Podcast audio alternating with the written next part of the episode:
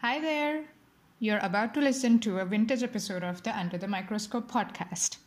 While the content is still as relevant and as interesting as when it was recorded, our webpage has changed. You can now find us at thesciencetalk.com slash real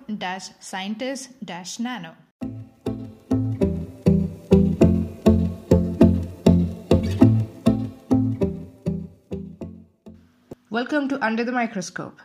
This series is brought to you by the Real Scientists Nano team. Our goal is to provide a platform where scientists can communicate their work and interact with the public. With that in mind, every week we introduce you to a scientist working in the field of materials and nanoscience who would be curating the Real Sci underscore nano Twitter account.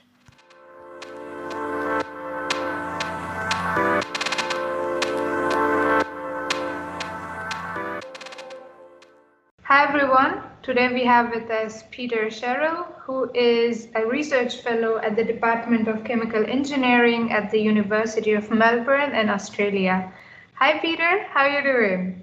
Yeah, good, thank you. How are you? I'm good. I'm really, really excited to hear about your science because on the short podcast, you it sounds so fascinating. So Thank let's so let's dive in. So let's start with your scientific journey so far. So could you tell us how did you end up in your current research field? Um, so I sort of from a young age, even um, primary school and high school, I was always interested in science. And when I was looking at a university degree, nanotechnology was sort of the new hot thing. And so it sort of grabbed my attention and I went into it. And the further I got into it, the um, sort of that I became. Mhm. And it so happened the university, the University of Wollongong, where I did my PhD, they had um, one of these big centers called an ARC Center of Excellence that was looking at electromaterial science. So Mhm. they studied um, things like batteries, supercapacitors, uh, and now nowadays they focus a lot on sort of electrical stimulation for tissue engineering, making artificial organs and things like this. Um, and so that sort of grabbed my interest really quickly, and we had such a huge, um, a huge amount of people doing great research. It sort of pulled me in, and so I did my PhD on trying to make carbon nanotubes in these really funky, interesting structures, and yeah, had a huge amount of fun doing it, and sort of lit my passion for for all all the different types of research you could do, and the international travel, and the conferences, and the networking. It just just got in from sort of just sort of step by step, and went down the rabbit hole, I guess. I, like the term went down the rabbit hole because the the world of nanoscience and technology is just so fascinating. So I can completely imagine because it was very similar to me as well, uh, for me as well. So completely understand. All right, super. So from working with with the carbon nanotubes um, during your PhD, so like right now where where do you think or where where do you see your current research falling in this big picture of materials or nanoscience where do you fit in this big puzzle So I really fit on the fundamental side. okay So I do a lot of research into how we can make new nanomaterials and Mhm. how we combine different nanomaterials together to get you know a brand new property. Mhm. So there's two things I've done. I think a really really cool way. We figured out a way to grow two nanomaterials together directly um, in a single step, um, two different 2D nanomaterials, and we've used this to make fuel from water um, using just sunlight very, very efficiently, and that was really cool. And on a completely different end of a spectrum, we've taken a very, very similar 2D material and put it in a polymer. And this 2D material changes how the polymer arranges around it, and it Mhm. makes the device harvest energy from motion really, really efficiently, extremely efficiently. And so these are completely on opposite ends of the scale, really. One is a very hard process where we're building an electrode, and one's making this soft, flexible patch.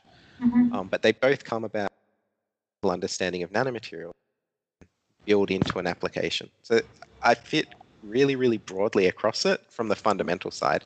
Then I find I need to collaborate to drive the applications. But Right, right. So you're basically bringing the basic sciences and application science together, or you're like the bridge between the basic and the application because you're actually yeah. making these materials.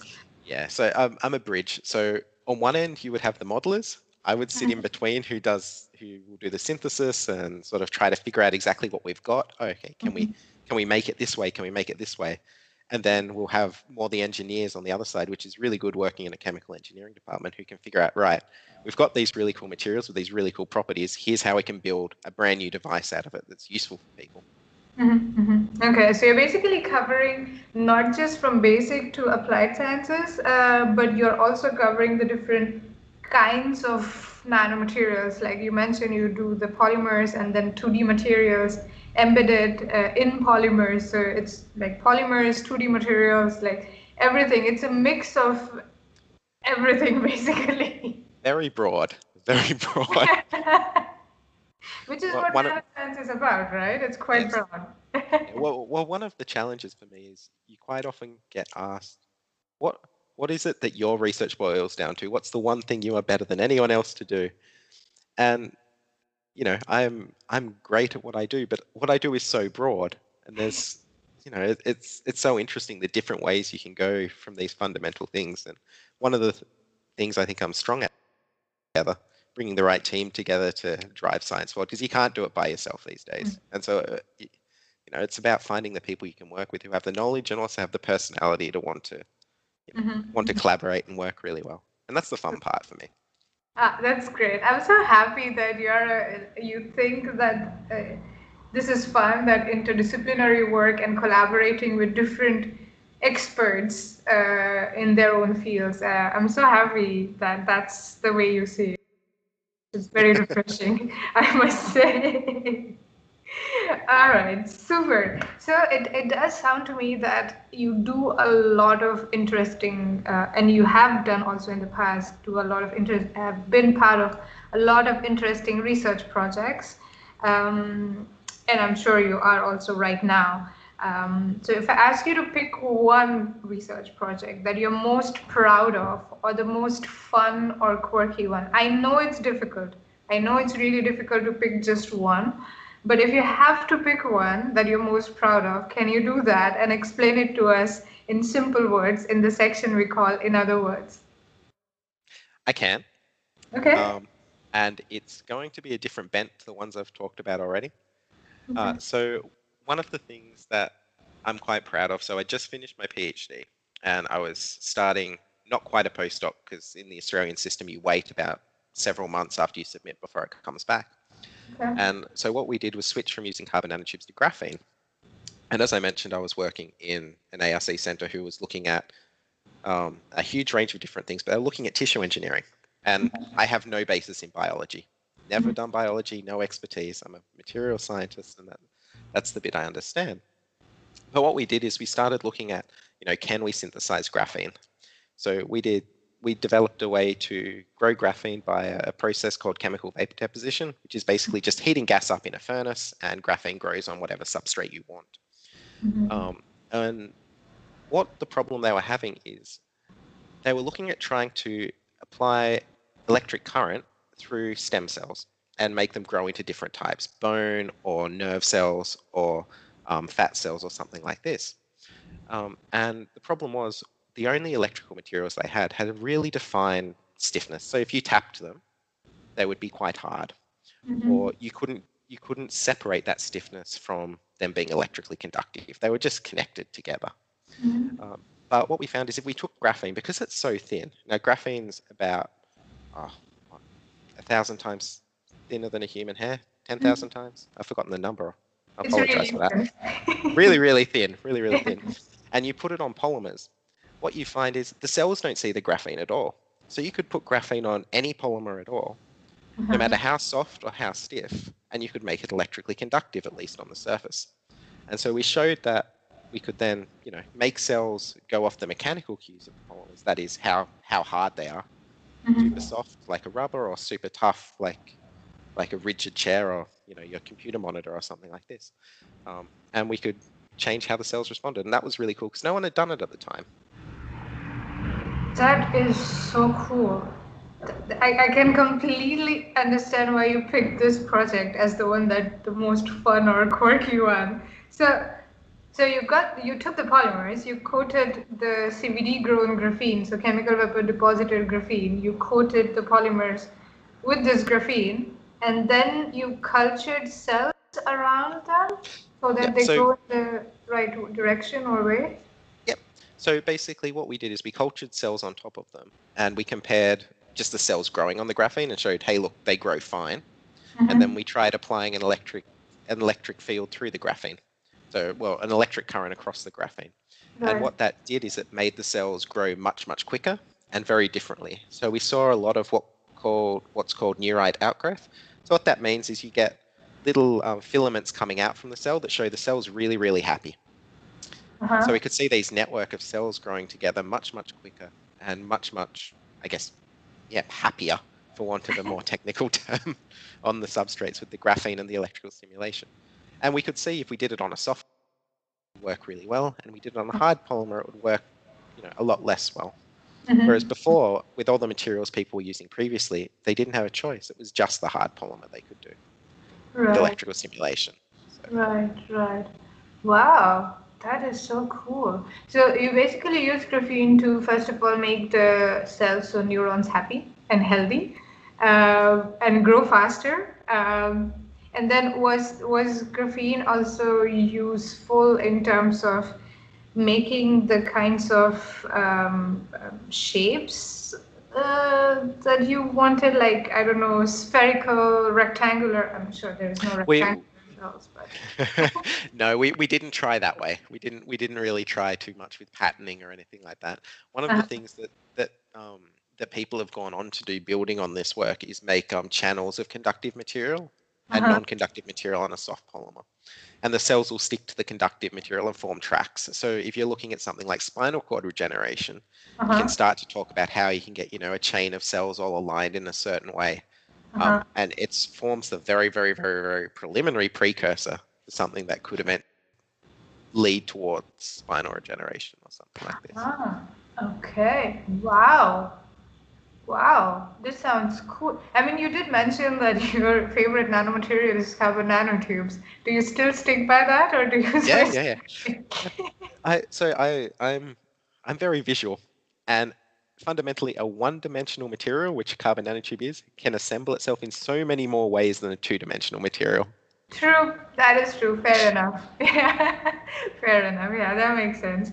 All right. Super. This fascinating. I, I hope this this work is published and it's somewhere that people are using this and building on this to make Yeah, new discoveries. Um, I hope so.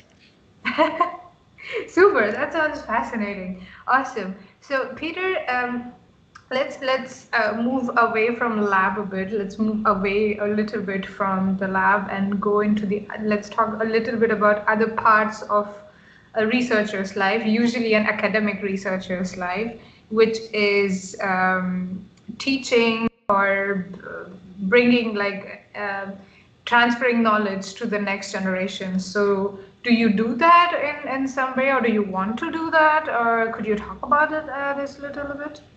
Yeah, so um, at the moment, uh, we're still in a COVID lockdown, and so teaching is, um, you know, a bit, bit of a challenge at the moment. Everything's pre-recorded and delivered to students that way.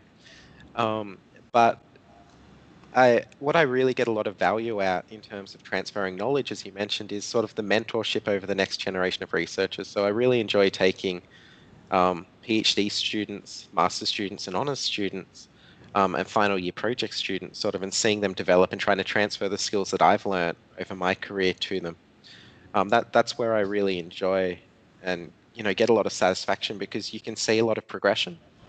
Um, I find I really enjoy lecturing as well, but especially at the moment where it's remotely, it's so hard to build that engagement, Mm-hmm. and that that's that's a little bit of a challenge. Um, but I I've given a lot of I, I tend to teach surrounding the material science side, so electrochemistry, um, uh, materials characterization, uh, soft materials, carbon nanomaterials, and 2D materials is sort of what I like teaching. Um, And they tend to be a bit more specialized, so I tend to teach sort of again, the more senior students, so third year, fourth years, and things like this, mm-hmm. is, is, sort of where my expertise fits. Um, but we'll have to see what happens, you know, when we return to face-to-face learning in the coming years. Uh, really looking forward to students again in person, you know, mm-hmm. seeing how they've developed and engaging with them that way. Yeah, yeah, that's that's. I think I think the world is waiting for that, in in a sense, to to yes. meet people uh, in person and interact with them in person. And I really really liked what you mentioned that the mentoring part of the next generation, mentoring the next generation of scientists. I think that's also very very important. Um, and I hope you get to do that uh, in a to, to a broader set of uh, set of students um, soon enough. um, all right, super. So let's move on with um, with with uh, with your researcher side. Let's let's dial back to your researcher side and let's talk a bit about your research experience. And I hope your experience has been wonderful so far and will continue to be wonderful in the future as well. However, if you had three wishes to improve your research experience, what would you ask for? And I'm not promising anything here. oh, look, I think I've I've had a quite um, positive journey through my career. I've I've travelled and been to wonderful places. I've done a postdoc in Sweden. I've had a Marie Curie fellowship in the UK, um, and now I'm obviously back in Australia working. But one of the things that's really challenging, where again, from a more junior perspective, is when you get your PhD and you start a postdoc, you're on such short-term contracts and there's such poor job security and clarity around in future career paths. There's obviously opportunities to translate into industry, but that's also also a bit specialized. So it's really, you know, what I'd like, not necessarily to improve mine at this point, but again to improve the next generation, is really finding a mechanism to improve job security or at least clarity of, you know, what to expect for, for people coming through the system because we're generating so many new PhDs these days. We're generating, you know, su- such a brilliant, skilled workforce, a brilliant, skilled group of people. And where the job's coming from is going to be really challenging, especially with all the impact of, you know, the current environment coming up. So that's really the big one for me. Um, there's a couple of other little things, like I think it's really highlighted at the moment the need for a greater public understanding of science and a public appreciation of science and a recognition, I guess, of how scientists communicate themselves. Mm-hmm. The difference between, you know, a peer-reviewed scientific article and a preprint and these type of things. I think that's actually improved the f- past few months with all with all the preprint papers that have come out. But well, at least in in media cycles, let's say. But you know, a greater greater engagement of from from the general audience, I guess, of how how scientists talk as well as scientists learning to speak in a better language. Mm-hmm, mm-hmm. Uh-huh. Yeah, yeah, that makes sense. So, uh, job security or clarity being one, and the second being the communication in general to to to peers, to uh, to public, to scientists from different fields and stuff like that. So that was the second. Do you have a third wish? Um, I mean, what's what's really highlighted to me over the past sort of six to seven months for us is it would be really good to have better tools for broad international collaboration. And um, at the moment, it's it's we're very limited in what we're able to do, especially in a country like Australia where our borders are shut um, and our movements reasonably curtailed. Um, but that's you know, and I think that's getting better all the time. You know, the video conferencing makes life so much easier for international collaboration. But mm-hmm. the more tools we can do for you know remote remote automation of lab equipment, um, so you can send it to an expert's lab and you can you know watch while it's running and things like that. They exist for some of the synchrotrons and the really advanced pieces of equipment um, that exist out there, but you know something to work on for the future. Trying to bring mm-hmm. the scientific world closer together.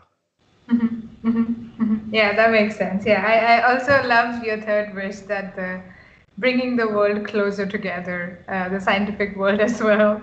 Um, and I hope, I hope uh, with with the current situation that we are living in, most of the uh, most of the, the conferences or workshops are moving like happening virtually instead of in person, so that hopefully allows for more collaboration and uh, like brings the world closer together I, I know it's quite difficult for networking part, which is an integral part of uh, conferences. That if you're doing a virtual conference, it's very very important to make sure that the attendees or participants are getting to network with each other because that's where the collaborations actually begin or flourish. Yeah. Um, but yeah let's uh, let's hope that all three wishes amazing. I wish i could just be like yes tomorrow uh, yes, me too. peter it's all gonna be what you asked for completely. Um, i can't do that unfortunately yet. Um, but i would like to believe that we are working towards it um, towards uh, achieving all of your three wishes um, in the near future. I would like to believe that the first one might be a bit difficult uh, with the job clarity and security because it involves more than just you and me. Uh, um, but yeah, I would like to believe that we are working towards it uh, and it happens in the near future. And speaking of future, uh, what are you most looking forward to in the next three months? Getting back into the lab, hopefully lab for a good seven. Very excited to get back in and get my hands dirty and um, get some fresh results. Um, uh-huh. The past few months has been spent doing a lot of data analysis, a lot of paper writing, a lot of interpretation, but there's nothing like getting that new discovery, getting the getting the color change in your material, or getting you know that first image of something brand new. It's it's oh, what you're after. Oh yeah, oh the joy of looking at the image for the first time. You're the first person to look at this beautiful uh, nanomaterial or a device that you have created. Ah, the joy. Oh, I miss that. I mean, you can, I guess, to certain extent, you can still have that when your students send you over the images, but it's not the same. You're already at least the second person at that point yeah exactly exactly. And also this this when the image is loading especially on the electron microscopes that those few seconds or two three minutes depending on the resolution of your image ah that is just amazing yeah, yeah I, it's, it's very odd. The image that appears on the microscope screen is always so much better than the one that ends up in my saved folder on my desktop. I was like no it looks so much better. Oh oh dear. Yeah yeah, yeah, that is true. Yeah, that is true. And and yeah, we thought it so much better, and then you go back to your desk and look at it, and like, huh, okay. yeah, but I can understand that. I can completely understand that. And so, Peter, before we let you go, one last question that I want to understand from you is what do you think are the big challenges faced by the field of materials or nanoscience uh, from your perspective? I mean, there's a couple. The the big one for me with nanotechnology overall is is seeing some sort of commercial outcome from the investment in nanoscience. Um, mm-hmm. Um, there's been a huge um, huge investment over the past 20 years in things like carbon nanotubes and things like graphene, and the applications are starting to come now, and hopefully will come. But you know, then that that's a big challenge as to how we can take all these you know the things I've spoken about, these super cool structures and know, can we actually make them useful? Do they move from the bench and into something, or does the knowledge that making them give move into something? And I think that's that's a challenge at the moment. There seems to be a lot of research that that doesn't translate that well, and that that mm-hmm. happens. Research doesn't work every time, but I think one of the challenges of the field is being a little bit more cognizant of how we how we design our experiments and how we think about where we're going with it. And the second one is, you know, the same side, that fundamental research, which is what I mostly do, that's still amazingly important. And how can we communicate that importance to people? Because if you're talking to people, they want to say, oh, you're working on a battery, you're working on a supercapacitor, you're working on a solar cell. I'm working to something that will lead to this. and so it's communicating that importance to society, but also to governments and funding bodies that um, continue to support it because especially in the economic downturn that we're going to experience, um, it's it's going to be a bit of a crunch, and so mm-hmm. making sure that that the field as a whole can communicate its importance is, I think, one of the big challenges that we're facing. Mm-hmm, mm-hmm. Yeah, yeah, that makes sense. I mean, both the challenges that you highlighted, uh, that transferring the technology from the lab bench to the market shelf, and also educating people, funding agencies, governments about the importance of fundamental research. Because um, what you see, the battery that you see uh, in your phone or, or in your electric car that's that how many years did it take to get there from fundamental research i think we need to talk about that and we need to inform and educate people about that um, yeah absolutely so both challenges are completely completely yeah that make complete sense absolutely so thank you very much peter uh, i learned a lot about your research and your research I, I keep saying at the risk of repeating myself it's so fascinating uh, it's so cool. So thank you very much for speaking with us and looking forward thank to you so much. You. yeah, our pleasure on Real Scientist Nano. Thank you. Thank you.